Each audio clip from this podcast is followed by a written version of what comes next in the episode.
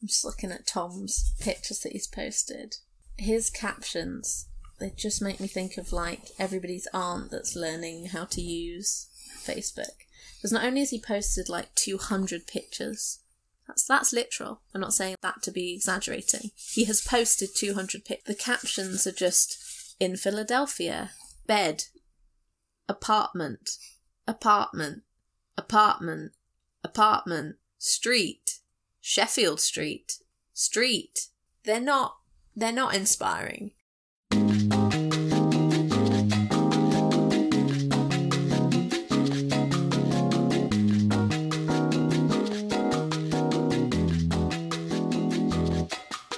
Hello, and welcome to Stiff Upper Lip, the NFL podcast by Brits, with me, Ed Wilkins. Me, Emma Hebron. Me, Sam Wong.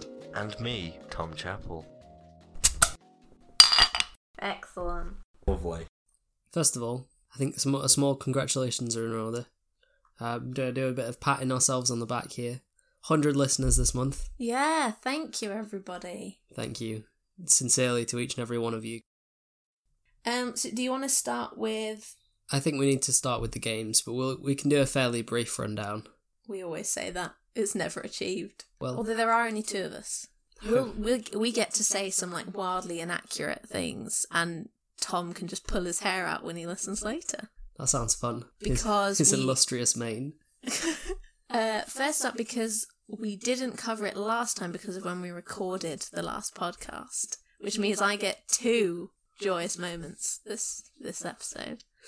First, Redskins fifteen, Bears thirty one. So that's a week three game. Yep, that's the last of the week three games we didn't cover, and I was the only person that thought that the Bears would win. You didn't think that the Bears would get more than one touchdown. It was three passing touchdowns and a pick six. We needed Mitch to, and the offense to step up, and they did. Uh, we got over 30 points on the board, and we kept the Redskins to 15. So, There are honestly I'm there are so many there are so many eggs on my face this podcast that I'm struggling to keep count. well, it's not just you. Like, I mean, Tom was a big shitter on.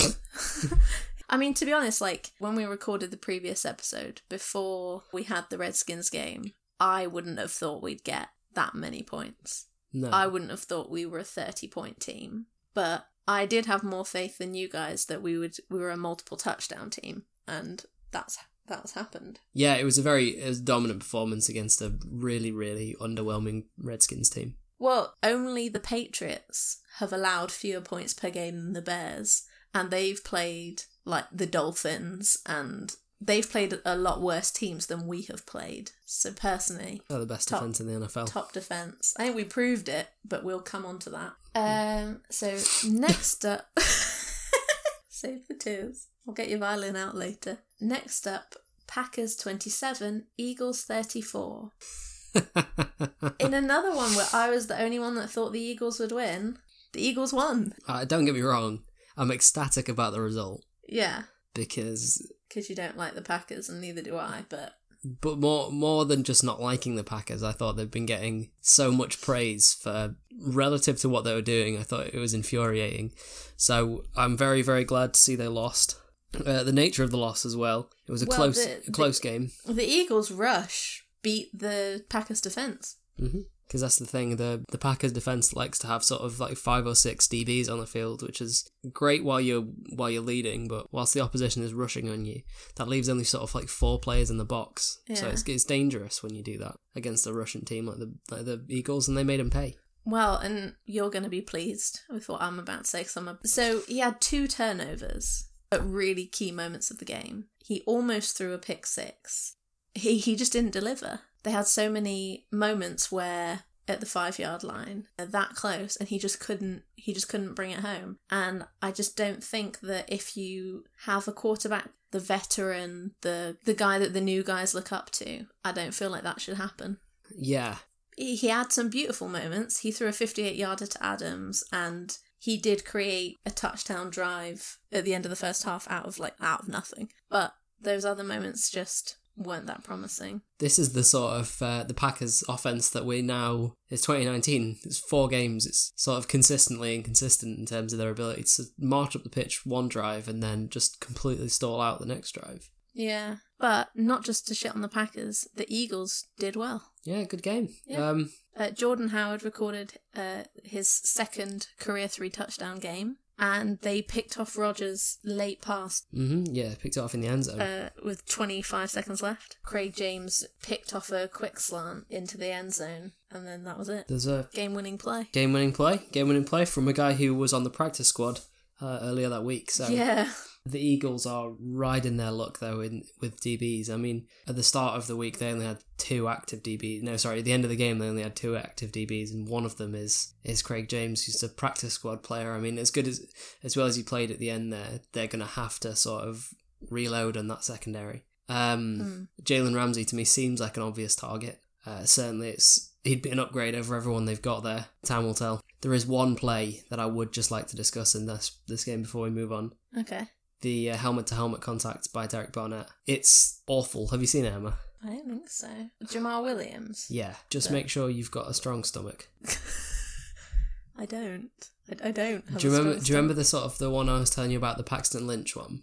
Oh, what are you doing? Bloody hell. A helmet to helmet hit on a defenseless player. You can tell also how nervous the players were because they're like running off, like beckoning for. Beckoning for Medics trainers straight come. away. It's a it's a brutal contact, and honestly, there's, there's no place for a play like that in the modern game. And it's it's a sad indictment of the game when he's not ejected for a play like that. There's a flag, but no ejection, No. which is insanity. And the crazy part is he yeah, stays he in. deserves dis- suspension for that. I mean, the guy was taken off on a stretcher. Um. Okay. Giants twenty four, Redskins three. That's the second week in a row where the Redskins have scored three. Yeah. So I thought the Redskins would win this. You guys all predicted correct with the Giants. hmm Wayne Gallman going for a score and a half with a rushing touchdown and a receiving touchdown. The scoreline flatters the Giants. Uh, the Redskins were not good and play like a team that's 0 and 4. I can see them being 3 and 13, 4 and 4 and 12. Yeah. That kind of team. They don't look like they have any recognizable playmakers on defense, which is a problem. Players like Josh Norman and Landon Collins aren't playing to their best of their abilities. It's hard to see where the wins are going to come from for a team like the Redskins when you consider that they have to play, you know, high high caliber teams throughout their division and indeed with their games that they play el- elsewhere. I'm struggling to understand how long they can go like this before J- uh, Jay Gruden loses his job. Yeah. It's never nice to see to talk about anyone losing the job, but if there's a, if there's a coach right now who the, the report that he might be fired is it could be imminent, quite frankly. I don't know. I would vote Falcons. Dan Quinn. You think? Yeah. The- Like losing big and often.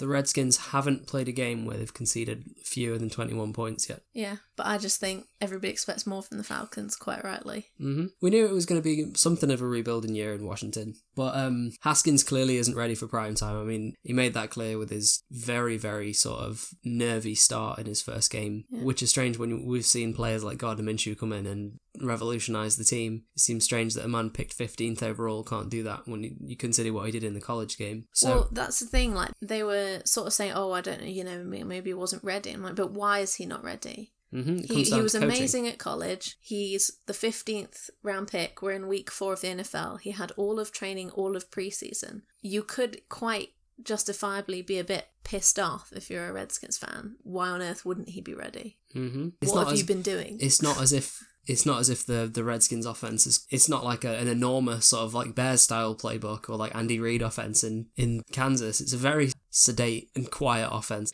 It's not a college offense. It's very much a pro style offense. But by that same token, it's not a complicated offense. It's just designed to get six yards every time. It's not a it's not a complicated playbook. And it's a strange thing that, it, that a player of such high pedigree is not. Well, it- the Giants have three sacks, forced a turnover um, on the game's first possession because a rookie linebacker, Connelly, intercepted a Case Keenum pass. wow. But it's the first time that the Giants haven't allowed an opponent to score a touchdown since 2017. I so th- good for them. good for them and it's a bad time for the Vikings to be coming to town for the Vikings because the Giants are sort of lifted by the past two wins. Well, and Washington only got 176 offensive yards, which is the fewest that the Giants have allowed since they played the Vikings on December 13th, 2010. Uh, my birthday. Yeah.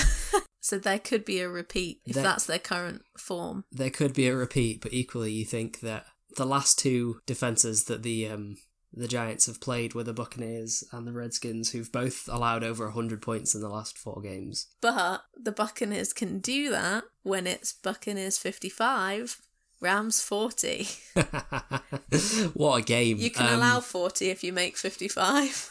Yep, uh, a ninety-five point game That's a big hitter. in in a league where teams are struggling to score three or more touchdowns. A game that had ninety points is A game where you were the only one of us to predict the Buccaneers, which isn't really as surprising that we didn't, know. but Oh. impressive you did. that was a ballsy move from me. I'm taking all the credit. I Um, feel like it was a move made primarily just to say something stupid and make us all feel irate. It's just like happily paid off for you, and now you can act smug like you were doing yeah. it out of oh, and- I saw it coming. but you were doing again, it from an analytical perspective. But the thing is, the points were there. Like I have been critical of the Rams' defense and their ability to respond well in in situations with teams that play an incredibly high sort of ratio of air attack game. I mean, they were torched in this game, and if you remember last season, they were torched by the Chiefs and the Vikings. That is a defense that, if you stifle the pass rush, they do not respond well to sort of passes over the top. And I think that they fell fell afoul of that to a Buccaneers team where Jameis Winston had one of the games of his career. Uh, Jared Goff threw the ball 68 times. 68 times. That's that's actually more pass attempts than the Vikings have had all season. yeah. Uh, Uh, also, Ndamukong Suh had his fumble recovery for a touchdown for the Buccaneers, and he almost hit 19 miles per hour when he was running for that. Ndamukong Suh, the the sort of defensive tackle, and Yeah. the player who was an ex Ram. yeah, he uh, he also hit Goff twice. Yeah, I think Jared some. Goff didn't look good. Jared Goff looked dreadful. Well, he didn't look dreadful. Like he had 517 passing yards. It was just it was so high scoring and he fumbled it so many times that then it just meant that then the Buccaneers could also score loads of points, Yeah, yeah. which they did. The the coaches of old, the kind of yesteryear, got it right when they said that they ha- you have to look after the ball in all phases. Goff is a good quarterback with the ball in his hands and control of the game. Yeah. the the play design for the Rams with all of these sort of like bootlegs and a lot of this play action means that if you are caught by a pass rusher, you're on the turn. You're not. It's not like a straight drop back, so you're more likely to twist and the ball come out that way. So whilst it can be a very sort of potent attacking style to go through that, you do also run the risk of like a, a higher number of fumbles. Uh, Lions 30, Chiefs 34. Now, the Lions didn't win here, but I think that they've shown that they need to be taken seriously Mm-hmm. because they were toe to toe with arguably the best offense in the NFL for most of this game. I don't think we can even argue it at this stage. They are the best offense. I mean, Pat Mahomes didn't throw a touchdown this game. The best teams in any in any sort of sport in any competition find a way to win when they're not at their best.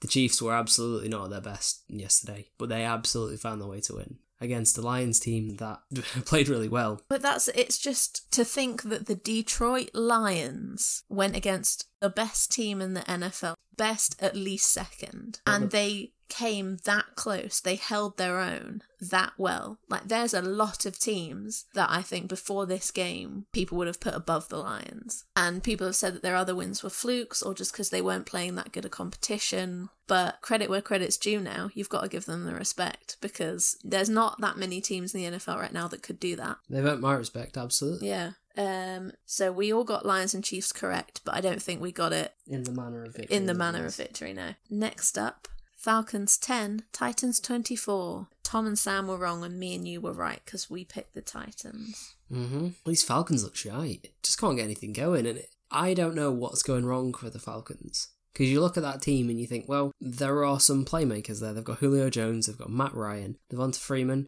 They were at home. They've got enough players to beat the Titans, and they just weren't able to. It's a damning indictment of the level of play from Atlanta, because I think that's what it is. I don't. Players just aren't playing to their abilities, and I'm not sure why. It's a dangerous thing, and they need to stop the rot quickly. Otherwise, they're going to be out. Like when when you look at the teams in their division and you look at the fact that the Saints won, look at the fact that the Panthers won, you look at the fact that the Buccaneers won, and you look at the fact that the Falcons are now one and three. Yeah. That's a worrisome place to be. Mariota threw three touchdown passes in the first half, two to AJ Brown, and the Titans' defense had three fourth down stops. The the huge first half and then just holding it there and just shutting them down at every turn is what what made it for them. Yeah, yeah. They own I mean the Falcons only got a field goal in the first half and they just didn't they just couldn't get drives to the end even though like Matt Ryan passed for 397 yards. Doesn't sound like it's Matt Ryan's fault, does it? No. Whereas it has been Matt Ryan's fault up to now with sort of bad picks and that sort of thing. Yeah. Did he have a clean game this time? Because I don't know that stat. Has he th- did he throw any Uh, interceptions? Zero interceptions, zero fumbles. That's good. It's crisis time.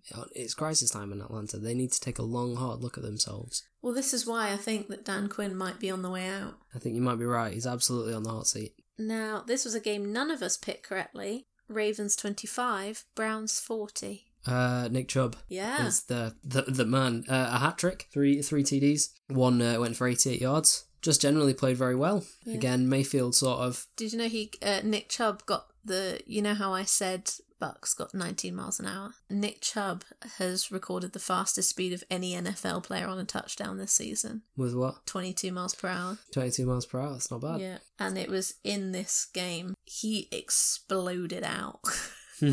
Yeah, he, he had an amazing game, and 88 yard touchdown. that's the one. It's reminiscent of why the Browns were effective last season, where they they had a more balanced attack rather than sort of Mayfield trying to do like everything himself, like Rodgers style. Just relying on the run game, just knowing the fact that you've got two good receivers in Juice and OBJ. I mean, OBJ was marked out of the game. I think he had two receptions for 20 yards, but Jarvis Landry had 187 yards. So But Lamar Jackson was really unhappy that they lost and lost by so many. I mean, he was 24 for 34 with 20, 247 passing yards and he had three touchdown passes. But he threw two interceptions and he was sacked four times. I mean, the the Browns pass rush is is dominant, and I think that was that was the key factor in this win was the fact that they were able to get pressure on Lamar Jackson often and early and forced him either to run for short yardage or to make mistakes such as interceptions and sacks. They they look a dangerous unit when they're all firing. Colts 24, Raiders 31. It was the battle of the dink and dunk quarterbacks as sort of Derek Carr and Jacoby Brissett traded sort of five yard passes up and down the field. But um, Jon Gruden's got to be happy. I think both teams come out of this looking a little bit exposed. I think that the Colts come out as looking a little bit sort of like their frailties were laid bare by a team that aren't good. The Raiders aren't good and probably don't deserve to be a two and two team. The Colts, I think we even with Jacoby Brissett, we thought they'd be better. Yeah. They're playing the Chiefs next week, so it doesn't bode that well for that. Yeah. Um, Vontaze Burfict. Oh, his barbaric hit on Jack Doyle that got him ejected from the game. I mean, I don't know if any if you guys have seen it, but if you do watch it, you can literally see him lower his helmet on purpose and run straight into Doyle's helmet. He's been a dirty player for a long time. I mean, literally last week he was randomly punching people after the plays had finished. yeah, I wasn't cool about that. the the Bengals had enough, but then the Raiders decided, oh no, we'll we'll reward this behavior. Let's bring in some veteran leadership. pay him the big bucks, and now he's violent as ever. I mean, he's it's it's dangerous. He's not even trying to tackle people. He's just actively looking to hurt them. And if he carries on, he's gonna start ending people's careers. Of his 10 career games that he's missed, six of them have been through disciplinary issues involving sort of violent conduct. I think the NFL should just they need to give him a long term ban. Hmm Because it's when that's how many times you've been disciplined, it's clearly not getting through to you anymore. Problem is that poisonous mushrooms don't change their spots. I mean, he is a poison. But at least then he wouldn't be playing. Mm, it's true. The game just has no place for pugilism. The game, No. even even at its most sort of combative, the game is still about finesse. And Well, there's no and there's no finesse to headbutting someone into a concussion. No. When you start playing football, you know that you you sign up to get injured because it's 50 some odd men running around bashing into each other Running into each other. and tackling people to the floor. But there's there's an intention behind that. The intention is in line with the game, and it's done in the safest way possible. Hence these new no helmet helmet contact rules. To actively go against that and to hit someone who is defenseless and is already being held by another player. I mean, barbaric is the word. But also, I mean, the the other message as well is that the Raiders have a young side. To set that sort of a message to the players, Um, speaking of, um, Bills 10, Patriots 16. Similar thing again. hmm Um, Josh Allen, late helmet hit from Jonathan Jones. I will say that the intention is slightly less clear because where where Burfict visibly lowered his helmet with the intent to run at Jack Doyle, Jonathan Jones sort of turned a bit.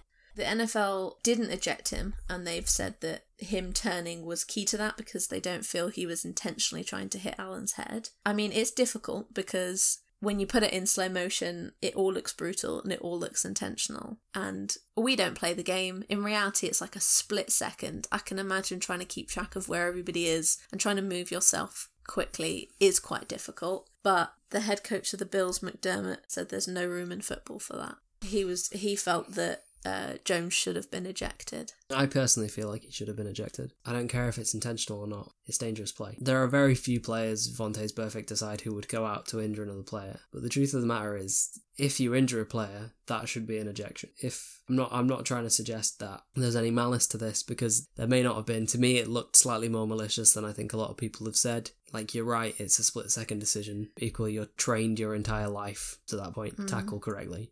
It's no coincidence that it's on the quarterback. The point that I'm, I guess I'm sort of beating around is that if this was on Brady, the league would be an outrage. Yeah. But because it's on a lesser player, I mean, from the from the game side, the Patriots are still undefeated, but they only scraped a win against the Bills, and the Bills are the best team they've played. well, the Bills' defense is the real deal. That's the first thing I think we should say is that the Bills' defense. It is the real deal, but it's not.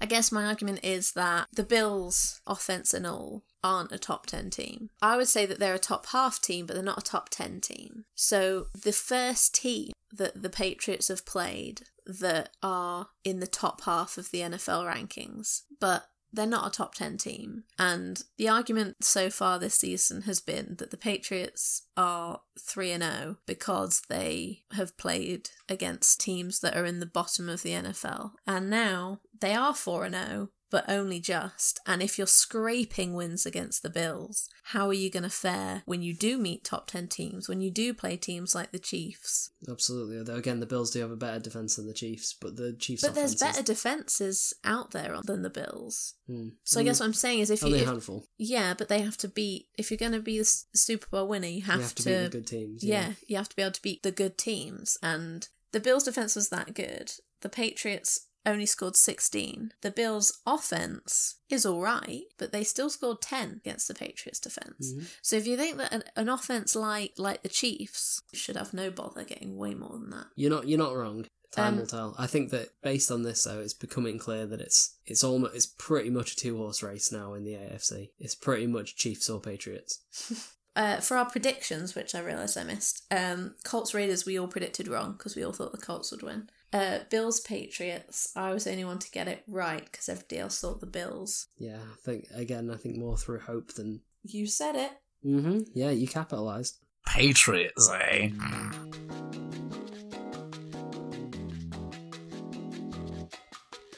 Are you an American sports fan? Are you in the need for new jerseys?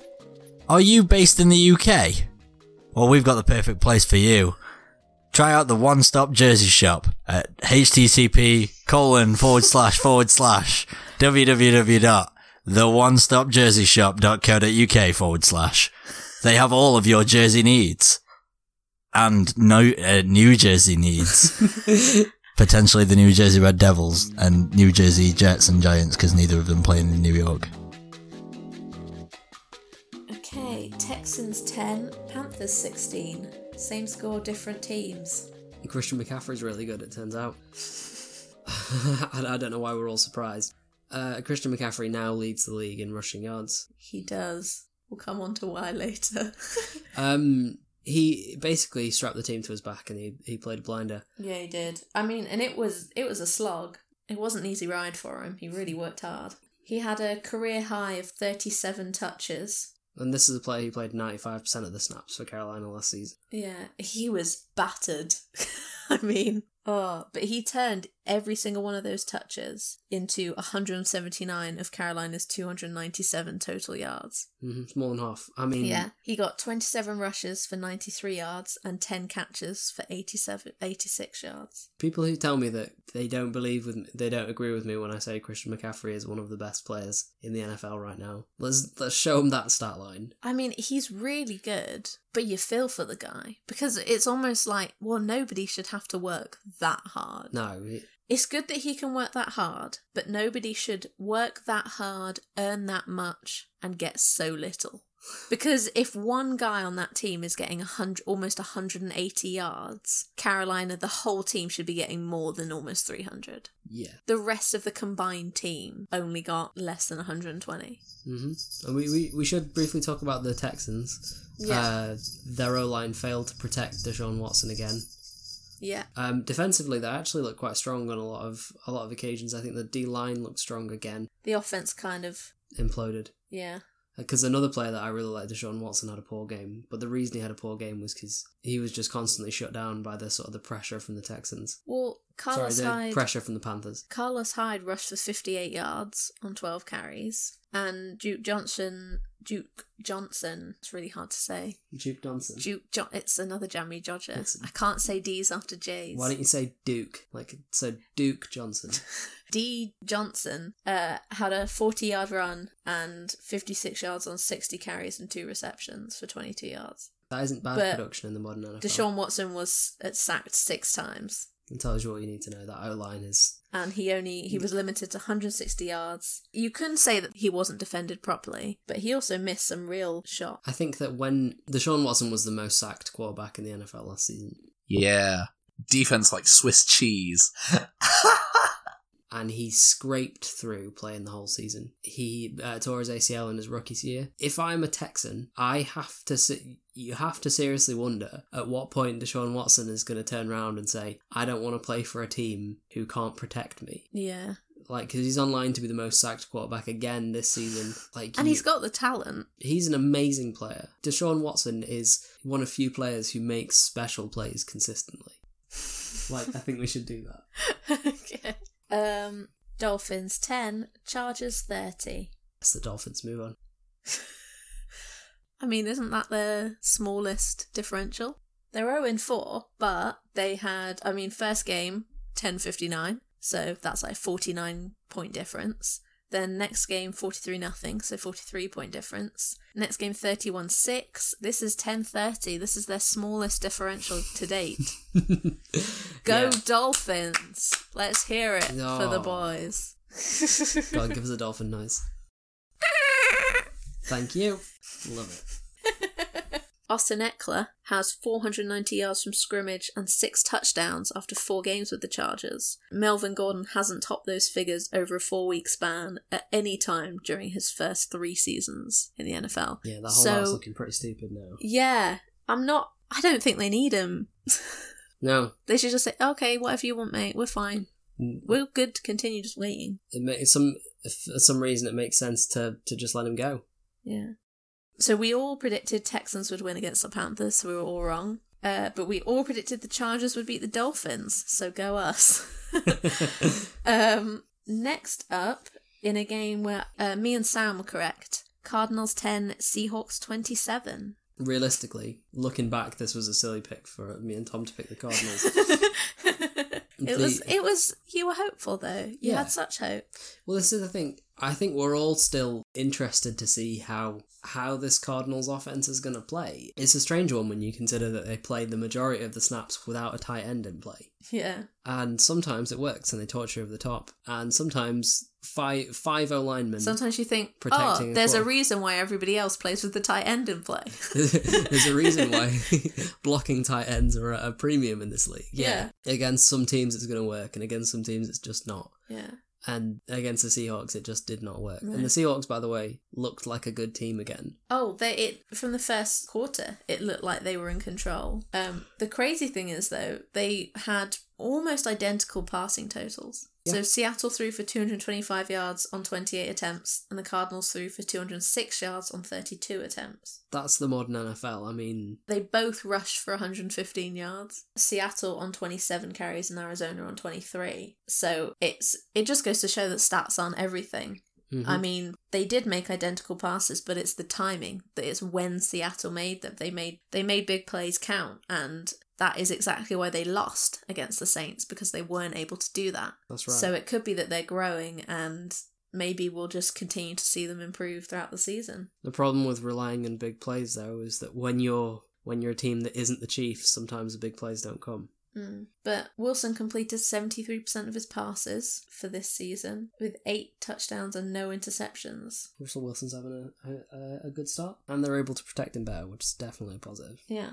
So, next up in a game that we all predicted correctly, but just down to the wire Broncos 24, Jags 26. yeah, the um the biggest comeback win in uh, the franchise history, I think. It was, I mean, Minshew Mania is in full swing. He, I mean, his playmaking, did you see? Absolutely. Did you see him in the pocket? He evaded three Broncos defensive players in order to eventually find Ryquell Armstead for a seven yard touchdown. But he held the ball in the pocket for 7.51 seconds, which is the longest time to throw a touchdown pass this season. I mean, his calm and chill is evoked in his mustache. It's like watching the dude from the Big Lebowski play quarterback. Yeah. It's I mean, he to watch him spin out and duck under three different defensive players hmm from Um, a good defense. yes, and although they've not showed it, this is a defense that has Bradley Chubb and Von Miller on Von it. Miller, yeah. I thought it was special. It looked like someone's controlling him with a joystick. It was ridiculous. The defense of the Jags played well, but it was, I mean, he finished 19 of 33 passing for 213 yards, and he threw two touchdowns and no interceptions. Mhm. I mean, it's, I think it's, I think the team just believe in him. And you can just see it, and he's exciting. He makes them think that they can keep going, and he proved that right. It's starting to get to the point now where people will wonder whether Nick Foles has a job to come back to. Yeah, I would wonder that. And I like Nick Foles, but I would be wondering that. Two of my favourite personalities in the NFL. I mean, and we should we should also mention the final second field goal from Josh Lambo, 33 yards. Yeah, Excellent, not an easy feat. Um, and Leonard Fournette rushed for a career high 225 yards. Incredibly impressive. we were. I mean, Tom and I were labeling Leonard Fournette a bust at the start of this season, so Is this your apology? it's not my apology. He was taken before Mahomes. He was taken before Christian McCaffrey. He was taken before Deshaun Watson. Leonard Fournette? More like Leonard Turn it up. Oh, oh god, that was quite possibly the worst joke we've had in thirteen episodes. um, next, Saints 12, Cowboys 10. We all guessed this incorrectly because I don't think any of us thought Teddy Bridgewater had it in him. It wasn't. It wasn't anything to do with Teddy. No. I, I love Teddy. He's a, he's a great guy. But this was all about Alvin Kamara. Dak Prescott continues to regress. He had he was amazing at the start of the season, and now they are sort of regressing to the mean. I mean, the Saints' defense was suffocating. I don't know. I I don't see the Saints defense as an elite outfit, and I know that I'm biased against the Saints. I know that you don't like them. The Cowboys scored the only touchdown of the game with Elliott, and the Saints basically just got. They just have Will Lutz to thank for four field goals. hmm That's how they won. So it wasn't. Uh, it wasn't a demolition, but It's difficult to overlook Will Lutz as as being a sort of Pro Bowl candidate, but without Drew Brees, that offense does just seem out of sync, and I'm I'm Yeah. worried that it's Teddy because Michael Thomas and Alvin Kamara are two of the very very best players at their positions. but they, they lent quite heavily on them. I mean, so Michael Thomas had nine catches for 95 yards, and Alvin Kamara had 69 yards rushing and 20 receiving, like which is positive. Um, but Dak Prescott finished 22 of 33 passes for 223 yards. What's his? Did he throw any picks or anything like that? He threw one interception. That's not too bad. We should say, uh, update, Vontaze Burfict has been suspended for the rest of the season. So that bigger punishment that we wanted, that bigger ban, rather than just continuing to punish him for individual games, we have now gotten it. So hopefully it will make a spot of difference. I feel like he should be Bastard of the Week. Yeah, he's bastard of the. Bastard of the Week. Vontaze Burfict, everyone. Let's give him a clap. Good You're job. a knobhead. What a cock. Vontaze Burfict is a bastard. Right then, moving on. So, deep breath, Edward. Bears 16, Vikings 6. Ugh. Normally, what we do is like if either of our teams, if any of our teams play, the person whose team plays, They really do take the reins. this is the domestic. So, we're just going to have to take it in turns. Who do you, who do you want to go first? Should we start by praising the Bears? It feels fair. Okay, so the Bears looked really strong. We are technically second in the division, but we're only 0.5 behind the Packers, so we're in a really good position to enter the bye week in first place, which is a very exciting prospect. Kirk Cousins was sacked six times by the defense. Khalil Mack looked insane. He had an incredible strip sack on the first play of the third quarter, where he was double teamed and he got a holding penalty, but he still fought his way through to assist on a sack. It was mental. He's a beast. Um, and I personally think that that was the turning point because although we'd looked dominant the whole time and we'd shut you out completely, I think that was that was sort of your chance to get some control back after the half time, and it was completely ripped away. hmm The first play of the second half, the strip sack. Yeah. Um, which went on to be a field goal for the Bears. Watching watching the Bears over and over, like demolish the pocket. It was like watching a sort of a bonfire of childhood Yeah. memories. Just it was like watching all of your favorite things burn down. Well, and I think what's really positive about it for me is that we didn't have Trubisky because he got injured early on in the first quarter, so we had Chase Daniels.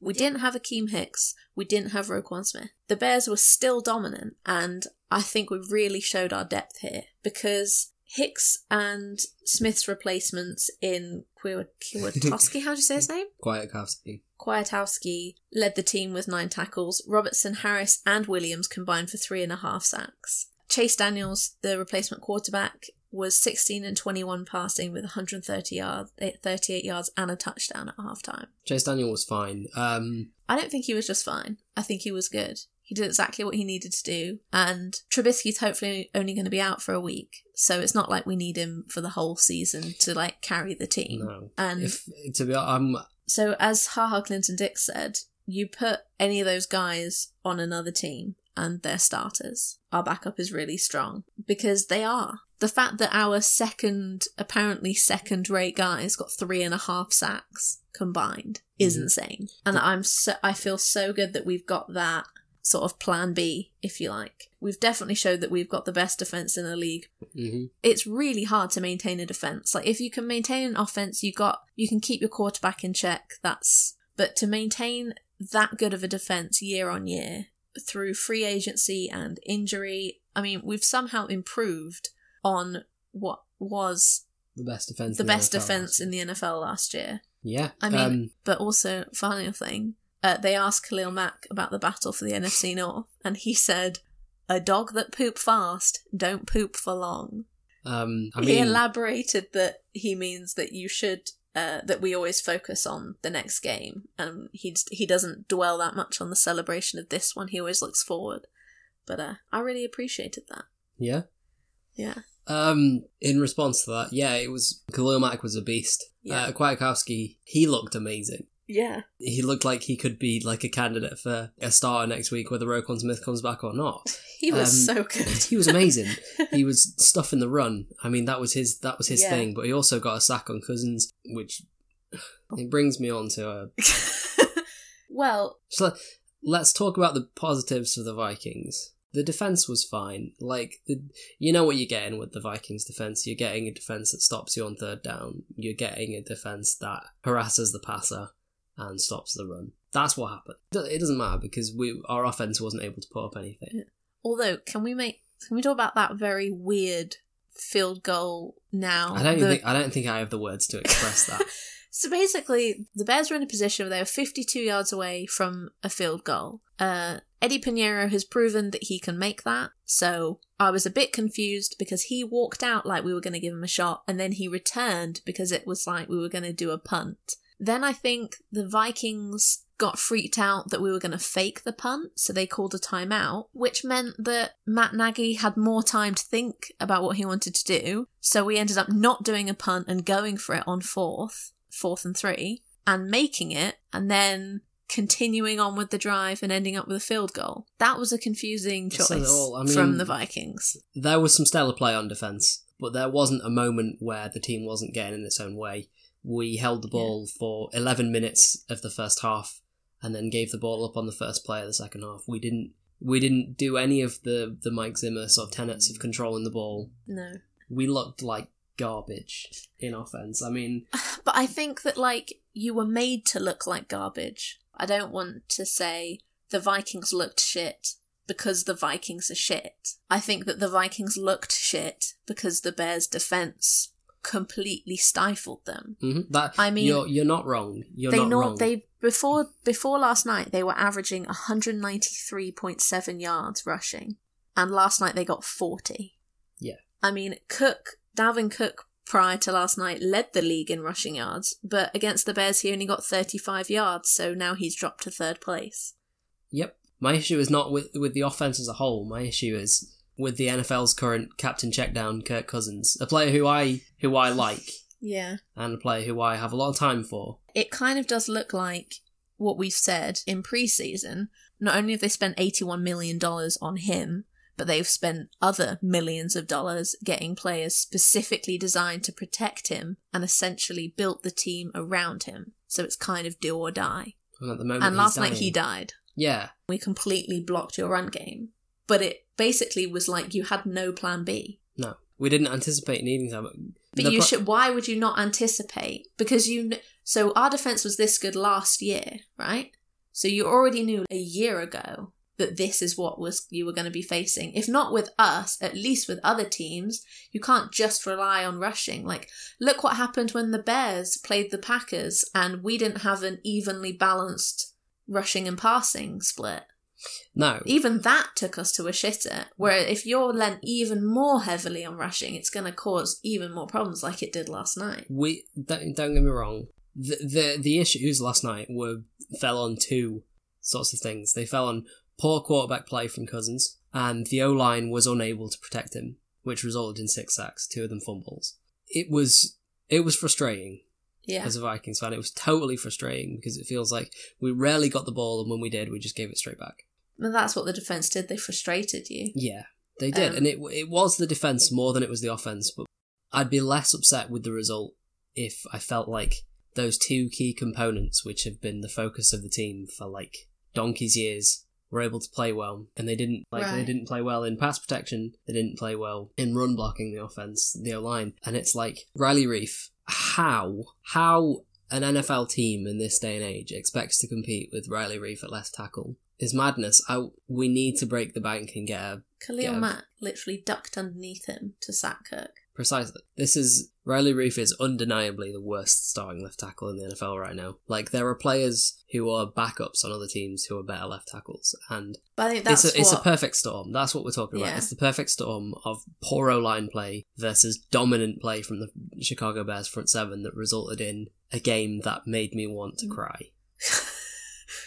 it highlighted the flaws. hmm One more thing to say: Adam Thielen is not happy. No, He he seemed to take a slight jab at Cousins, saying at some point you're not going to be able to run the ball for 180 yards, even with the best running back in the NFL. That's when you have to be able to throw the ball. There's two there's two elements at work here. Number one, he's saying that Dalvin Cook is the best running back in the NFL. Woo! Um, Number two, descent in the ranks. He's certainly in that conversation. Number two, Adam Thielen was born in Minnesota. Adam Thielen is a lifelong Minnesota fan. He he is getting visibly frustrated. Diggs is getting visibly frustrated on the sidelines because they are two of the NFL's premier wide receivers. Two of fifteen of the highest paid sort of wide receivers in the NFL. Like this is it's getting to the point where I don't get me wrong, I love the reliance on the run game. But the problem with that is when you're throwing dink and dunk checkdowns and little screens, I like to see it. I really, really like to see it. But like Cousins had an opportunity to throw a deep pass to Thielen. The pocket was great on that time. Khalil Mack didn't get anywhere close and he overthrew Thielen. And at a certain point, you've got to start making those connections. Yeah, they had some. Yeah, there were some missed opportunities by Cousins like that one that you described. Not a crazy amount, but No, the Bears didn't give away much, but what they did, we didn't take. Yeah. Matt Nagy has really been hammering home that the team is a family. He's they chant like three, two, one, family. He's been saying that's who we are. We're family, and I personally think it's working because it's making the guys believe in each other, believe in themselves, and step up for each other. hmm There's there's an uncoachable element to the Bears defense right now, which is they are playing with a sort of spirit and togetherness. Yeah, like a brotherhood. hmm You know, speaking about it not in terms of the game, can we talk about the Bears' outfits?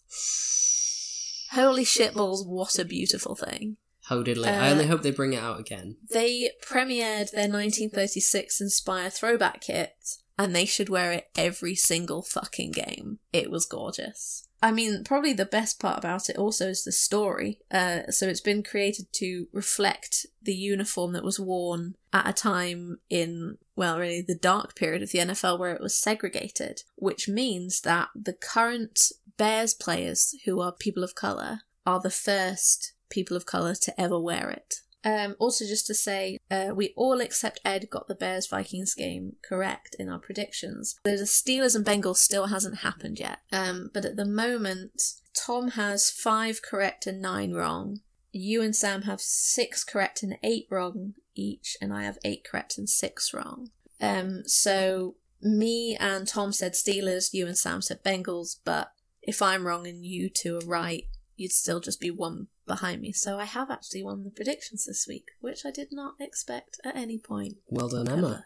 Um, I raise my glass to you. Thank you. So yeah, so I'm two and one. You're one and two. Tom is two and one. Sam is not and three.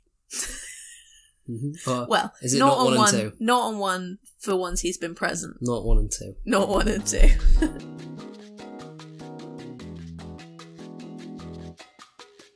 My table is is somewhat minuscule. Disappointing once more. You should campaign for a better table. I'm going to start a campaign uh, from here on out. Emma, I want you to instead of one stop Jersey shop, I want you to cut this in. I mean, it's it's fine though, because the budget that you're gonna save, because I never do the podcast anymore. We don't pay you, Do they not pay you? Emma.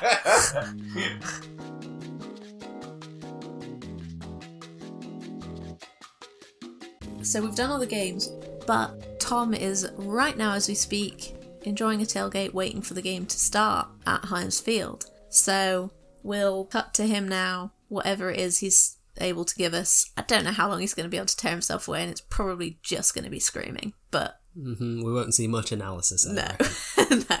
But uh, but we'll cut to that now. Go on, Tom. Uh, and now I'll hand over to our foreign correspondent at Heinz Field, Tom Chappell.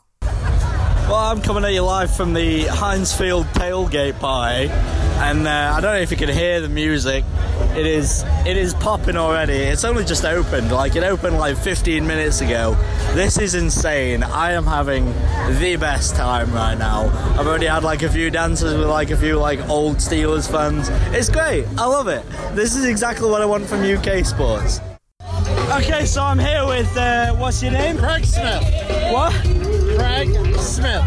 Nice to meet you, Craig Smith. Nice to meet Craig you. Smith is a Bengals fan, and we are currently live at the Heinz Field tailgate recording for Stiff Upper Lip. Craig, what do you think the Bengals will do tonight? I'm hoping first of all, they will finish the game. Second of all, I am hoping they will at least tie. Maybe, maybe win the game. You know, you don't sound confident here, Greg. well, both of our teams are not very good, just so you know. I agree. We are playing in an away field with a whole lot of fans here that really do not like the Bengals, so it's going to be a tough competition. See, this is one of the reasons why I came over here, Craig, because the Bengals game, I knew for a fact coming into it. You guys are like our big rivals for a reason that extends beyond competition. Like, having met you guys and like spoken to you all personally, I love it. But at the same time, I really hope that the Steelers win. Have you got any news to touch upon for that? So, uh, first, you're an idiot. However, the uh, the competition has always been vicious. I mean, there have been so many fights in this game between the Bengals and the Pittsburgh. You can't count them. Well, of uh, course, you had Vontaze Burfict for a while. He's now gone to the Raiders and is suspended because he's a dirty player. He was always a dirty player for you guys. we were not all, all all that upset about him being all that dirty. But you know, sometimes it looks dirty, and sometimes it is. So you know what? Sometimes I grant it, he was dirty. Sometimes it wasn't necessarily all that dirty. Okay. Well, I appreciate the input, and I'm, I, I hope that the Steelers win. But I hope you have a good time, and thank you very much for doing this interview. Uh, and before we go, go Manchester United. So I'm making my way up to the, my seat in Heinz Field for my first ever NFL game, and I have to say, let's fucking go. We are about to get a W against the Bengals, and I believe in this Steeler Nation. Thank you ever so much to the people that have helped me throughout this entire tailgate experience. And let's go! So second play for our offense, and Diontae Johnson just fumbled it. That is that is out before he gets down. The Bengals recover it. This is just about as poor of a start as it could have been. Let's go Steelers! Pittsburgh just had a offensive PI call by Johnny Holton. I mean, it wasn't a PI. We've seen the replay. There was no PI there. Nothing in it whatsoever. No contact. And Mike Tomlin has chosen to challenge it. So let's see what happens.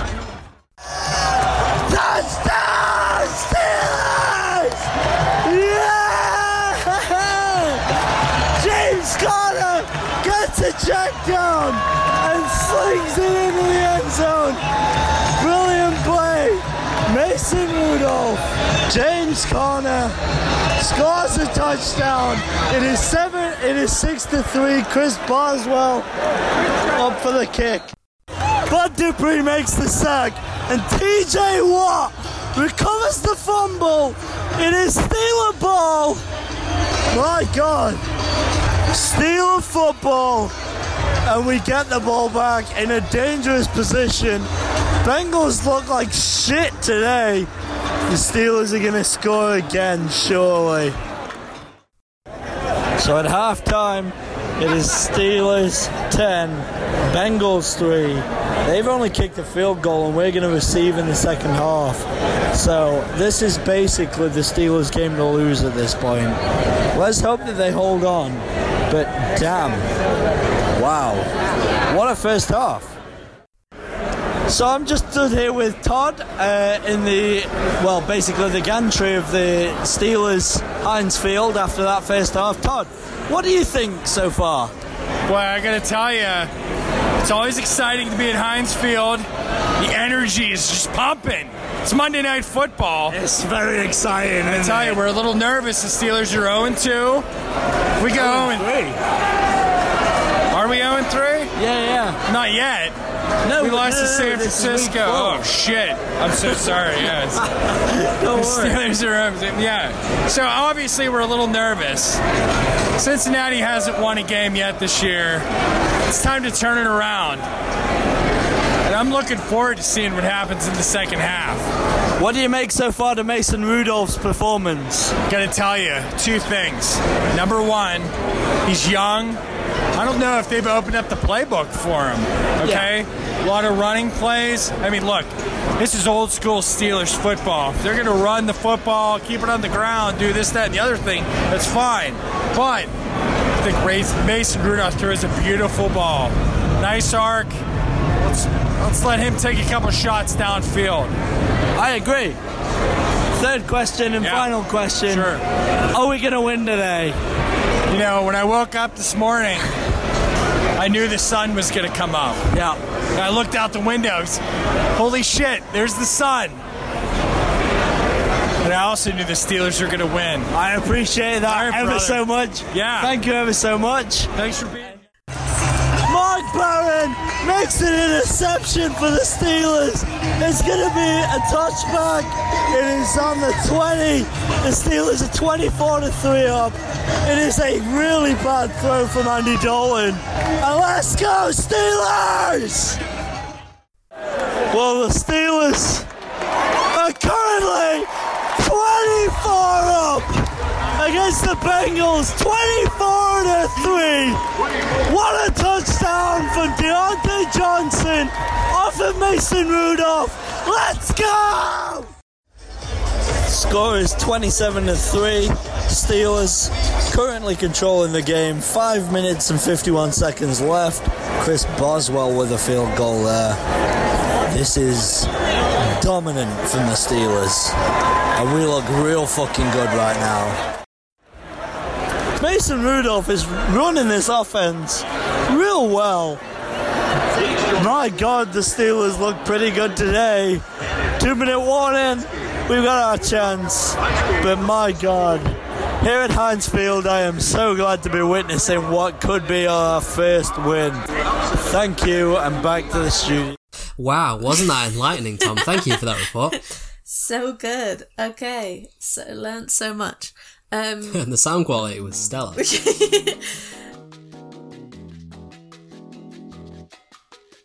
Hail Mary Hits is a non-profit organisation on Facebook that is helping to further the culture of American football in the UK by contacting councils to get the sport into schools and by helping donate money to current teams so they can buy equipment and kits and anything that they might need. If you go onto their Facebook group, you can buy raffle tickets for £10 to win autographed jerseys and helmets. And for a limited time only, anytime you enter a raffle, you will be automatically entered into a raffle to win tickets to any of the NFL UK games. So get on it now.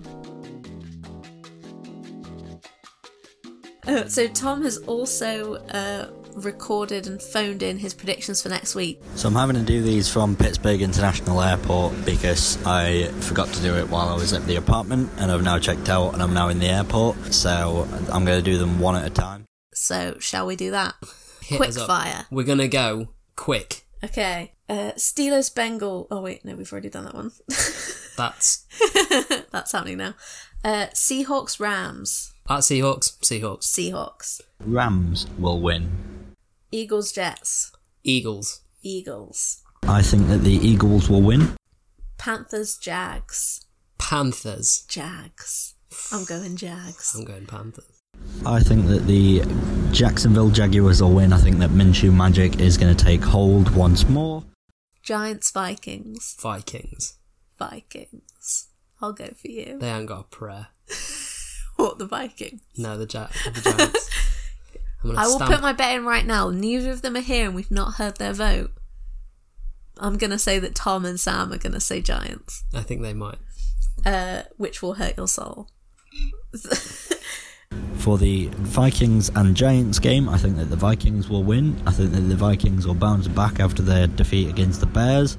Uh, Texans Falcons. I'm going Texans. Texans. Falcons are shit. The Texans will win.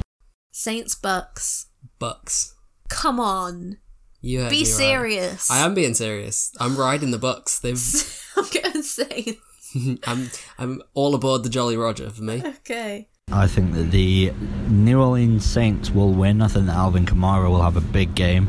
Uh, the Buccaneers look good against the Rams, but I can't see them overturning uh, the Saints. They tend to usually have a ga- a good game and then a bad game. Uh, Titans, Bills. The Buffalo Bills. Bills. I think that the Buffalo Bills are going to win this one. Um, again, bouncing back. Bengals, Cardinals. I'm going Bengals. See, I'm going to shoot for the Cardinals on this one. I actually think that this one will end up in a tie. Uh, I think that the Cardinals will get out to an early lead and then they will throw it away in the fourth quarter. Redskins, Patriot. Patriots. Patriots. I'm obviously picking the Patriots. Steelers, Ravens. He's not here, so we can be honest. You know what? I'm rooting for you, Tom. Steelers. What? what? Changed my mind. The Steelers. Ravens. I live on planet Earth. I live on Planet Fun. I unfortunately go with the Ravens. Um, the Steelers look good against the Bengals, but the, that probably could have ended up being more on the Bengals looking poor. Our defense looks good now, though, so maybe we will stop Lamar Jackson. Uh, Raiders, Bears, which we will actually be there for. Uh, the international series in London. Me and Ed are going, so We're rubbing shoulders with the hoity-toities and elite. so we'll be going. Uh, we will be our foreign correspondents in our not foreign land. Bears. Bears. Woo. I think that the Bears will win. It's going to be played in London, so good luck with that one, Emma, and uh, enjoy the game, you two. I'm so excited. You have no idea. I mean, Mitch is out, which makes me really sad because I don't know when I'll be able to see him play again. But I am so freaking stoked. Chargers, Broncos. Chargers. Chargers will win. I can't see really much going in favour of the Broncos still. Draw. It's always one, and it's always you. There's got to be a draw, Emma. There's got to be a draw this week. If I, I uh, tell you what, if I get a draw, if this if this match is a draw and I've successfully called it, you guys, there's no, going to be fair some weird. enough. If it if it is I'm going to make sure there's some sort of weird forfeit if I ever call a draw. Cowboys, Packers, Cowboys. Packers. I think that Rodgers has got a good history of winning big games at, away from home. I just can't see. I can't see around the Green Bay problems with the run defense compared to the Cowboys' rushing attack. I actually have my money on the Cowboys coming out with the victory there. Chiefs, Colts, Chiefs. Chiefs. Uh, Only an idiot would bet against the Chiefs in any game. Cut to Sam. I'm going for the Chiefs because I've got the prediction to uphold, and the Colts against the Raiders just did not look like they they knew what they were doing. I mean, the Lions almost beat the Chiefs, but they still came back and won it. They're still sitting four and now. I can't I can't look past them. 49ers, Browns. I actually think that Cleveland will win this one again. Um, I think that the 49ers will absolutely harangue Baker Mayfield, but the 49ers don't look like a team that look comfortable. I mean, in their week three game against us, they only really won because of our poor offense. So that's pretty much what I think will happen in that week, and that's all of my predictions. I'm going to go catch a plane. The Browns, I think they're going to make the 49ers look very, very ordinary after a bye week. Uh, well, and this by uh, upcoming bye week is Dolphins Lions, so somebody else will have to be bottom of the pile because the Dolphins are not playing. At least I don't the- think anyone will mourn that the Dolphins aren't playing. not even Dolphins fans. I think they'll be glad for the break. I feel sorry for Miami uh, Miami Dolphins fans who, after this early bye week, have to suffer through 11, ga- 11 weeks of their team just getting panned Solidly. consecutively and successfully. We'll give you the half of tea in a second. You just got to be patient. Um, the cat gets fed in two halves now because otherwise she's too greedy and wolfs the tea and then throws it back up. We have to be very vigilant parents. Yeah.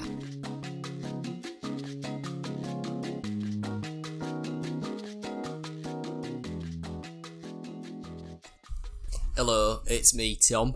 Uh, you're wondering why I sound a bit different. Uh, it's because my accent's a northern stereotype. Uh, bye then. We're using that one. At least once we're using it.